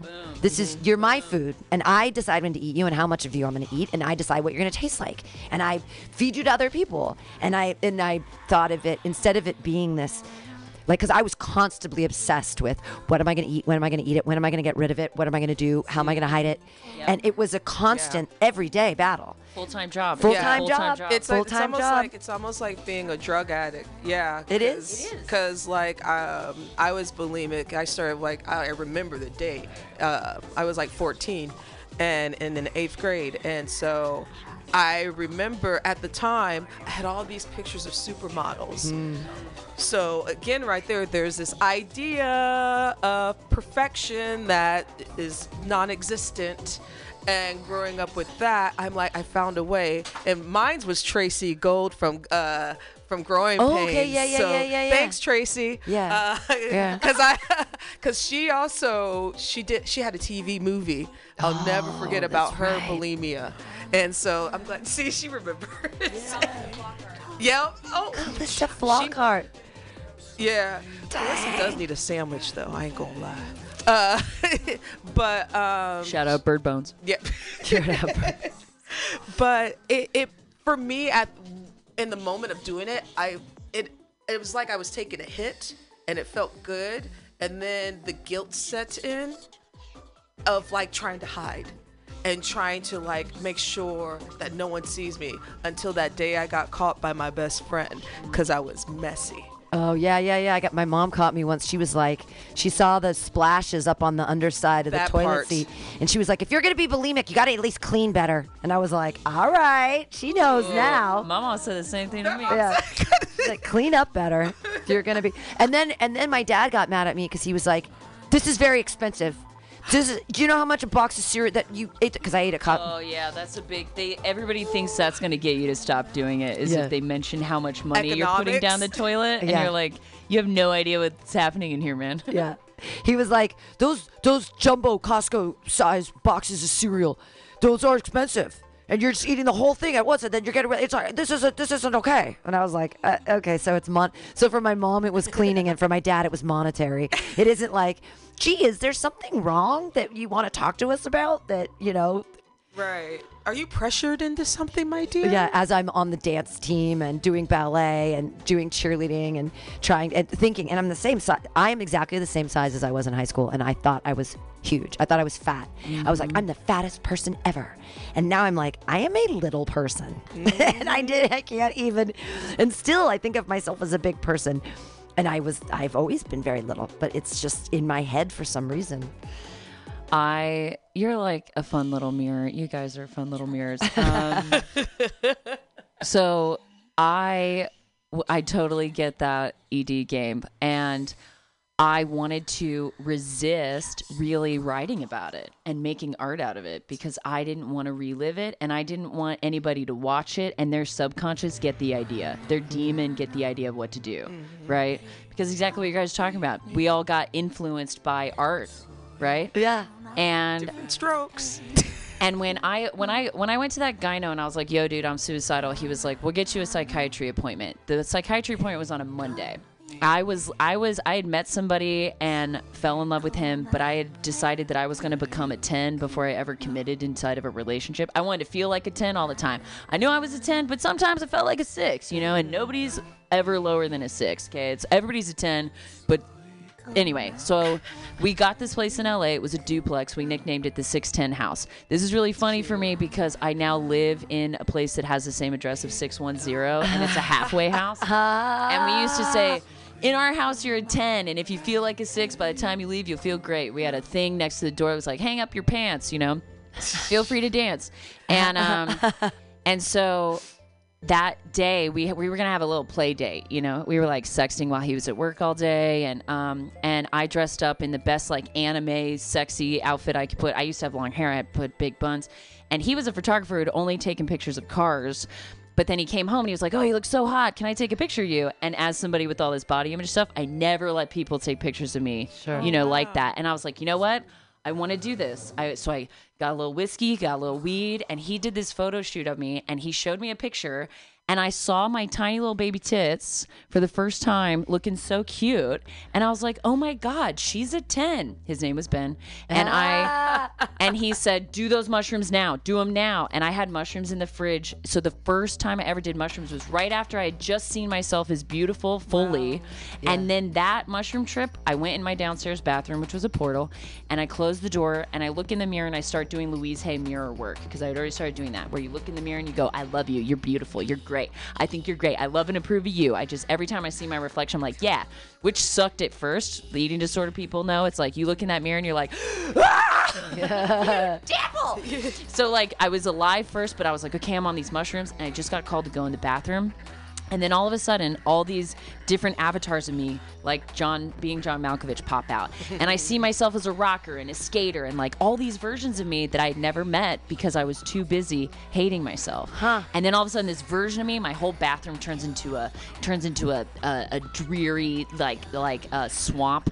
And this version of me that looks like the Grudge, it's exactly what I would look like after I would do a ton of purging. You know when Yeah, the- oh, the red in the you know, and the tears. Oh, the tear, Tears, the running mascara. You know, it's like it's those moments when you're like, I can't get the rest of it out, but I want to get all of it out. Sure, sure, and sure, you're sure, like, sure, I sure. this might ruin my throat. Throat, my, my eyes feel my like they're gonna teeth, pop out of their yeah. head. Like all this shit's Yeah. happening. and Ocular even care. sclera. Yeah. Like, so that version blood- of me shows burst in your up, eyes. right? And I'd taken pictures of her before in the mirror when I'd done this because I'd be like, look how fucking nasty we are. Let's never do this again. And I thought if I really shat on myself, that would help. but it didn't. It didn't. And so I'm on these mushrooms, and here's this girl. She looks like me coming out, like grudge wise, out of the water. And she's like, don't go out there. And we're talking about the bathroom. She's like, don't go outside. We can't show people who we are. And I went, who the fuck are you? And you're driving my ship? You're driving. Look how many great versions of me we are. I'm not listening to you. Hey, sad lady, if you want to come and play with me, come out and play with us. But I got to go find out what these roller skates are for, and I think I'm going to make music. But I'm not coming back to this swamp.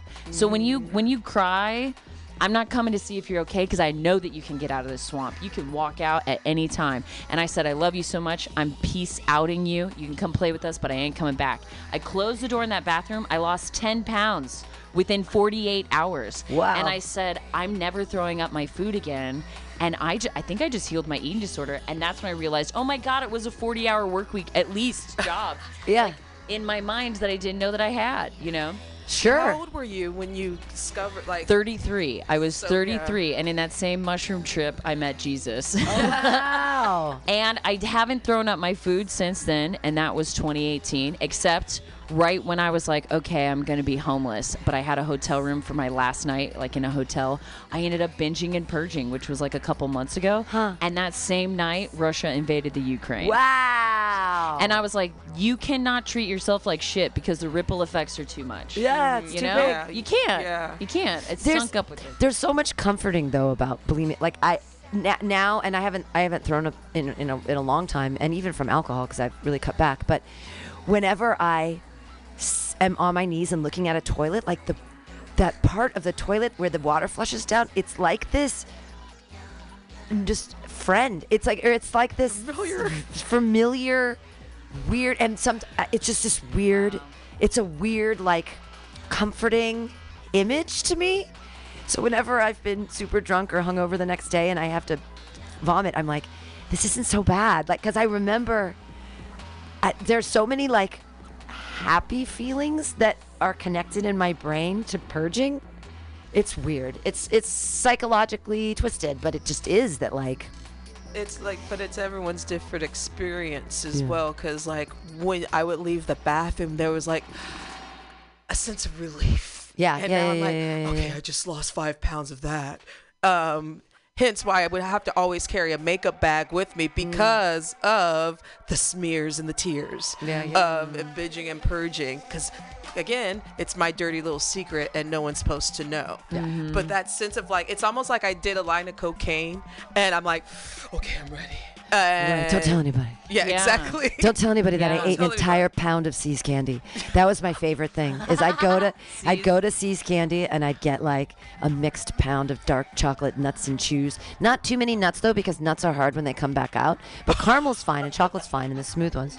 When the I- chocolate raspberries and marzipans, those are fine too. Yeah, it's all about prepping the out, right? Right, know, yeah. like knowing how to take it in so you can prep it on the way out. Vanilla ice cream. Oh, Pints of God, vanilla ice cream. Ice cream's Yeah. a great. oh oh no I, ice, ice cream. God, I can't do both. ice cream and Sprite really help breaks things down. But I was, I would like take, I would take like, I would come home with two pizzas and an apple pie, and my roommate would look at me, and I go, I'm just gonna be in my room, and she's like, and and when I was 18, these two girls like sat me down. They're like, Hey.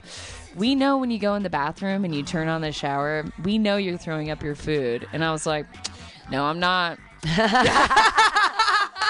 and that's all you can do is just walk away I'm but no. I was like, Psh, definitely not. Don't know what you guys are talking about. Like, I was just in so much shame. I was like, there's no way I can't have a direct conversation with you about this, you know? Yeah. Right. I would rather tell people I'm like, no, I have diarrhea. What are you talking about? Right. Or like, no, I was masturbating for a long time. So Well, no. Yeah. Well, this has been a super fun. Yeah. Some call me Tim today. this Uh, is great. Sorry yeah. about the grossness, everybody. Yeah, but it's real. It's uh, we're. It's, who, who this we, we never know where we're gonna go, but I'm glad we got there. administration, bulimia, yeah, yeah. uh, space menopause, space doctoring, space doctor, time am- travel, I am a time traveling space doctor. abortion. We talk, talked Yeah. about the ins and outs. literally. Ukraine. Now we know about Cameroon and Ethiopia. Didn't know about that. Feeling like I need to do some more research for next week. All right. Well, uh, this is this has been a great time. This was great. And uh, tonight, everybody, it's an exciting night. There's three different open mics you can hit in San Francisco proper. Six o'clock at the SF Eagle, which is an amazing leather bar with a great outdoor patio and three dollar beer specials. And then at eight o'clock in the marina, Josh Kotsky has a new open mic, and I. Don't, I don't remember what In it's called. marina. Somewhere in the marina. And then at 10 o'clock is the Milk Bar open mic, late night. So you can get three sets in. Or if you enjoy comedy, come on out, everybody. And uh, Tomorrow, I'm at the Cougars on the Loose show in Oakland. Friday, be here. I know it's so stupid. It's the what? Cougars on the Loose. It's all women over 40 that do I comedy. am not a goddamn Kruger. I don't think I'm a cougar either. I don't think you're a don't- Kruger either. I may be 40, but I'm not. I'm not a rah rah. Well, it's a it's it's it, that's just we're cougars on the loose. It's six women comics that all happen to be over forty. That's th- Thursday uh, in Oakland, and then Friday happy hour here at six o'clock, and Saturday join us at Atlas Cafe on 20th and Alabama for Titans of Comedy. This week we have Drea Myers, Tim Taylor. I can't remember the other ones. Everybody's really funny though. I promise. Okay. Any last words from anybody? Um, mine is be good to people, read up what's going on in the world, and don't let that affect your spirit. Oh, thank you. That's Don't, yeah, because the news affects my spirit, and I don't have to let it. I don't have to let the knowledge affect my spirit. I can, hmm. I can try to stay logical with the hmm. knowledge. Mm-hmm. Fancy any any final words? Well, I am just wanting to wrap it up with a last minute soundbite that'll leave you feeling loved. And for whoever's listening, I just want to say I can tell that whatever you've been doing's working. You look great. Also, your tits look smaller. Thank you for inviting us here. This was very lovely. Yay, fancy! Remember, if you're gonna lean in to Cheryl's glass ceiling, do it with your tiny tits, everybody. She takes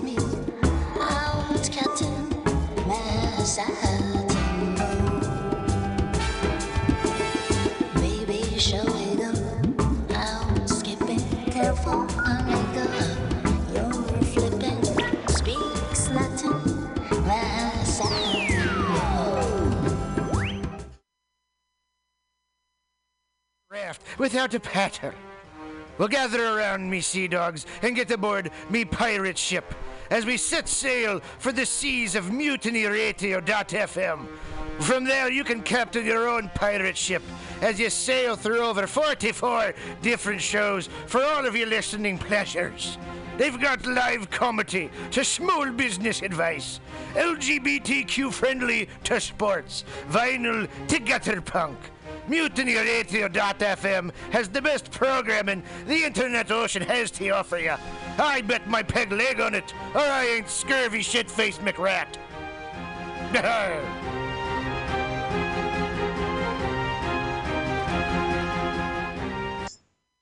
International banking, diplomatic cables, nuclear missile launch codes all rely on unbreakable encryption.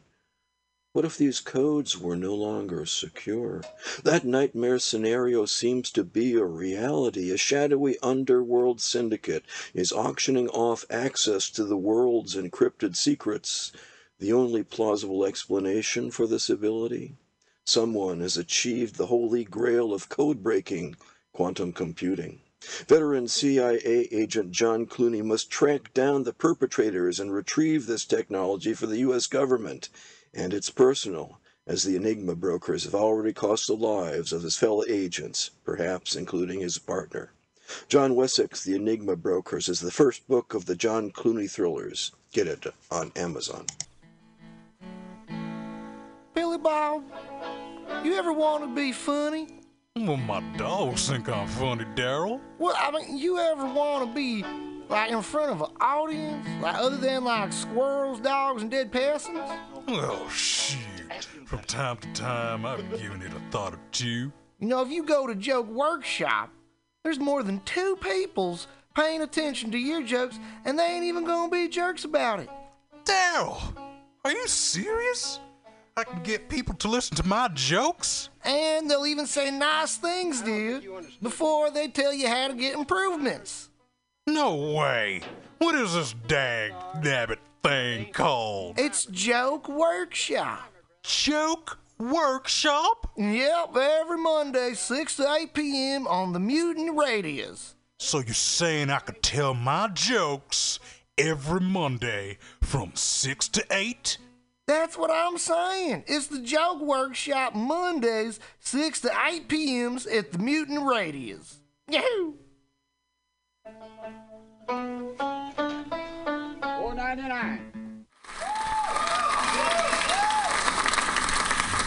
I was just leaving the theater. Cadillac, convertible 1969 gold Cadillac with the white interior. I drove it up here. And I started to do some thinking. Around in it on the freeway and I'm having a really, really good time. Flat black Just classic. Smoking big spliffs and cruising in that Saturday noon to Cadillac two. on the freeway. It's good I am feeling, a I'll tell total you. Can I say?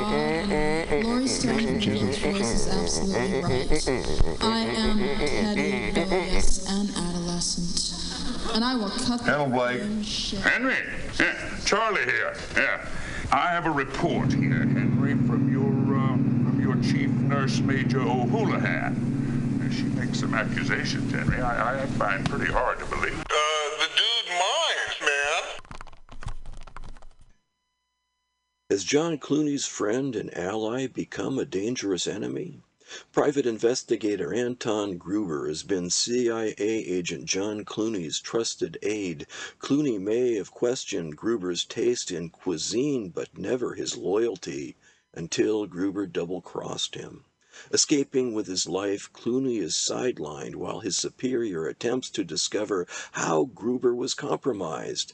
The investigation delves into Gruber's astonishing past, from his unpleasant days as an East German border guard to life as a narcotics agent, from his time in the tango clubs of Buenos Aires to a trip up the Amazon in search of Nazi gold.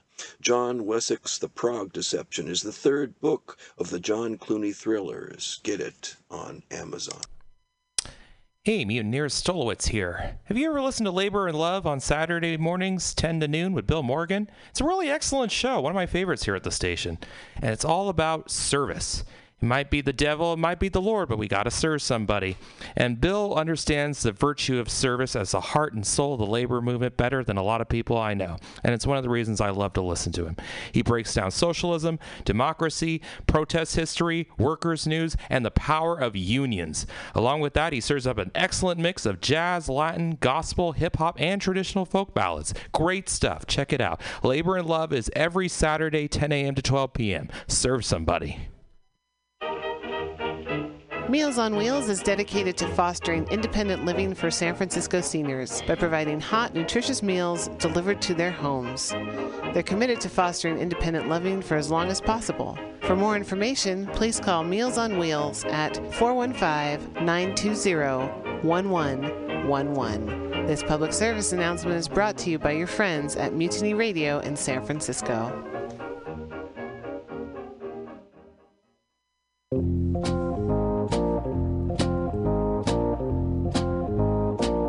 Are you looking for local handcrafted leather goods? Look no further than Skin on Skins, a local mission a leather working shop. All original pieces handcrafted for you jackets, belts, purses, jewelry, everything made out of leather. You need your bicycle seat fixed? You want it in cool leather? Under can do it. You have a motorcycle that you want to fit out with side bags and cool stuff? Talk to Under. Go to skinonskins.com. That's S K I N O N S K I N S dot com. You just went to Folsom Street Fair and you don't have enough leather? Go see Under. Everything is handcrafted and understated quality. Fine leather, handcrafted goods for all of your needs. He also does fixes. Maybe you love that jacket. He'll put the zipper back in. Talk to Under at skinonskins.com at 20th and Mission. Check him out at skinonskins.com.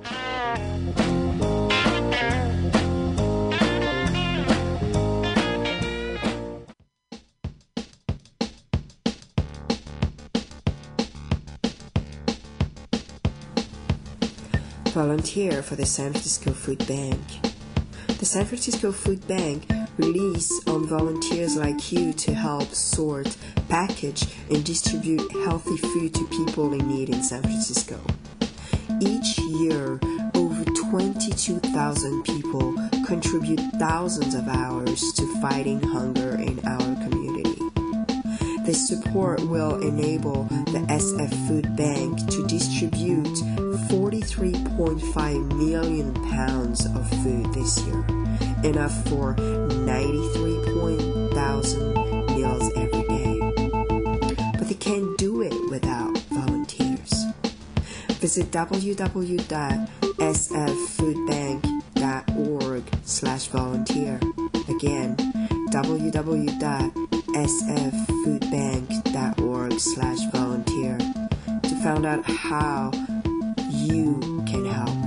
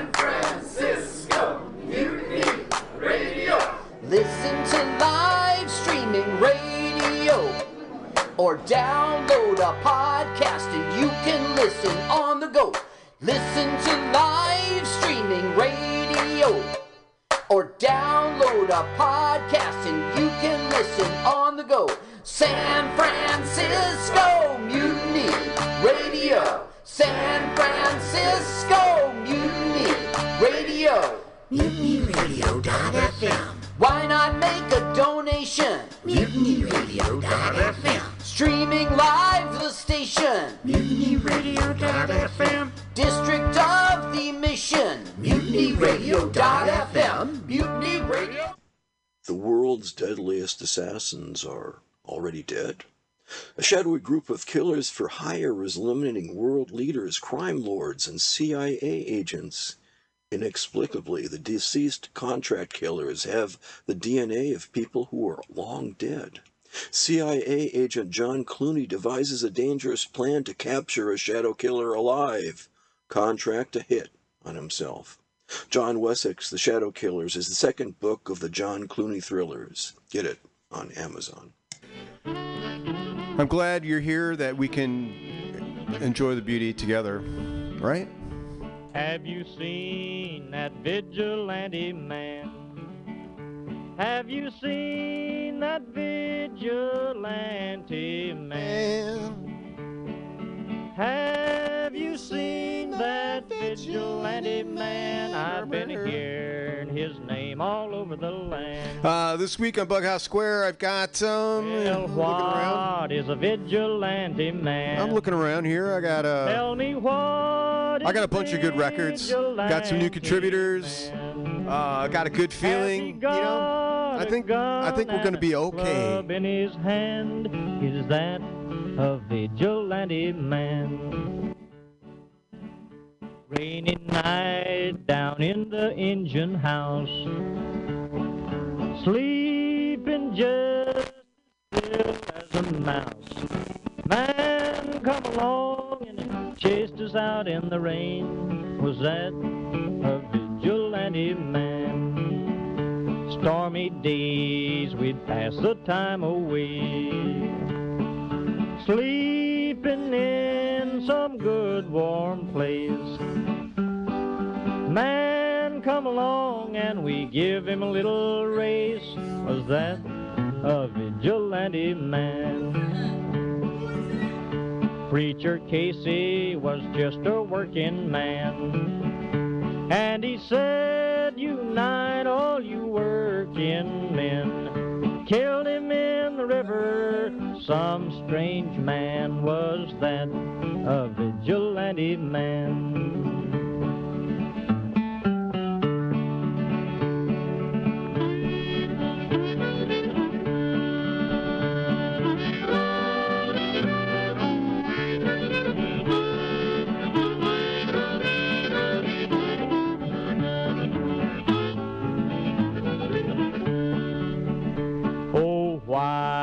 Does a vigilante man?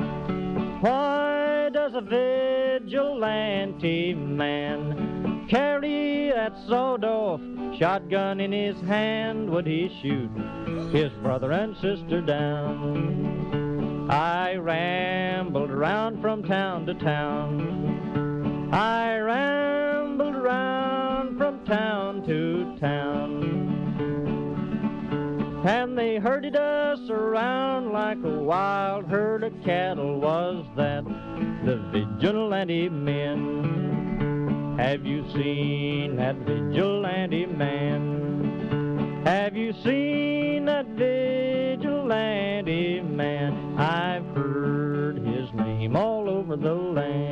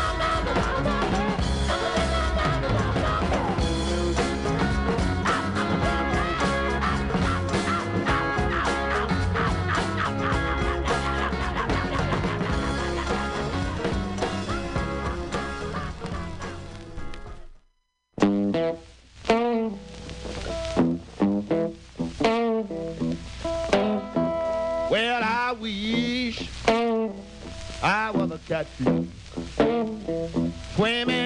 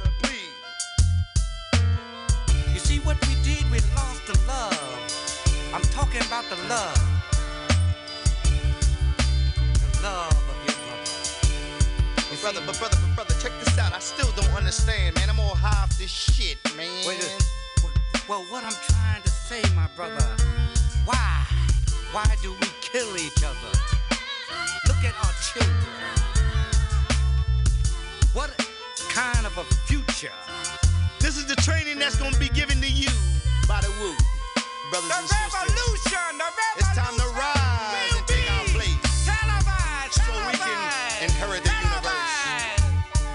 The planet Earth belongs to God.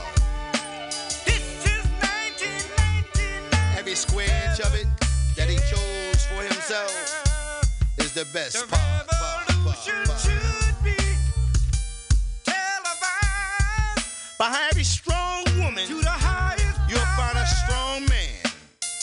by every strong man, you'll find a strong woman. The universe is not completed without the sun, moon, and stars. That's man, woman, and child. So all you fake ass niggas thinking you gonna survive out here without your black woman, you're wrong.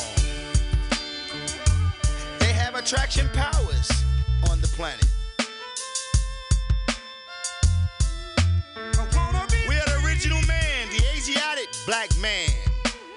Maker, the owner, the cream of the planet Earth, father of civilization and god of the universe. The population was 17 million, with the 2 million Indians, making a total of 19 million, 4 billion, 400 million, all over the planet Earth. Arise, you gods!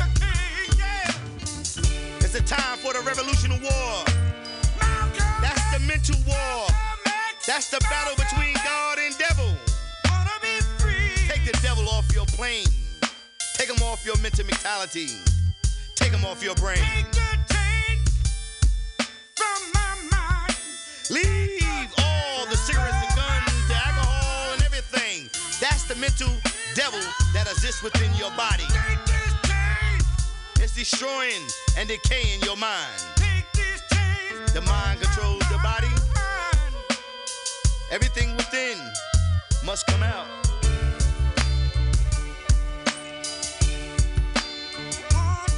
Don't look towards the sky, cause there's no heaven above. Don't look down beneath your feet, there's no hell below. But heaven and hell exist within. Heaven is what you make it, and hell is what you go through. There is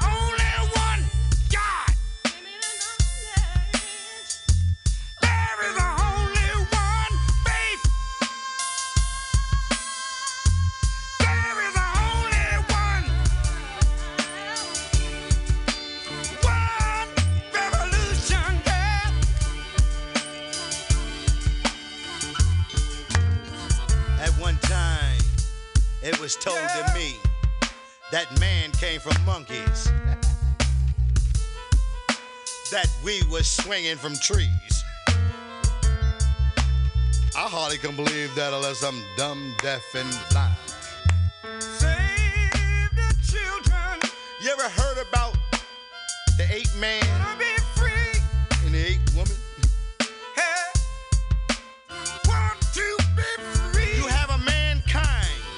has a beginning to him. And his ending is about to come.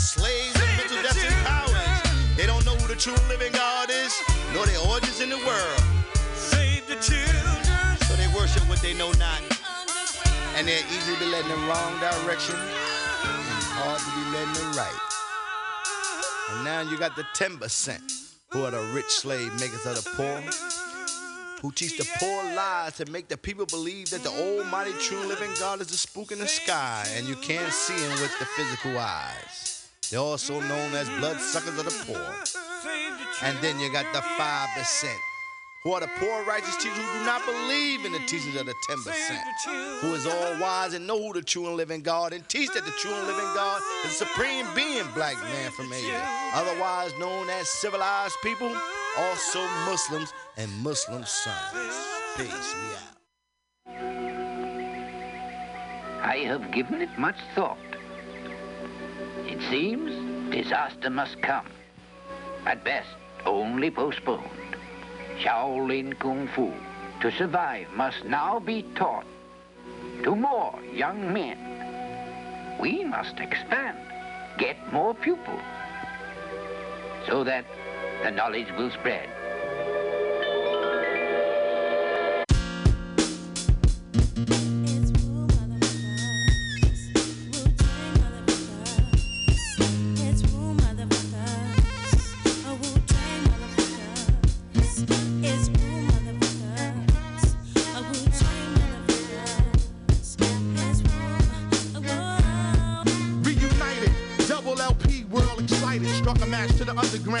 Industry ignited from metaphorical parables to fertilize the earth.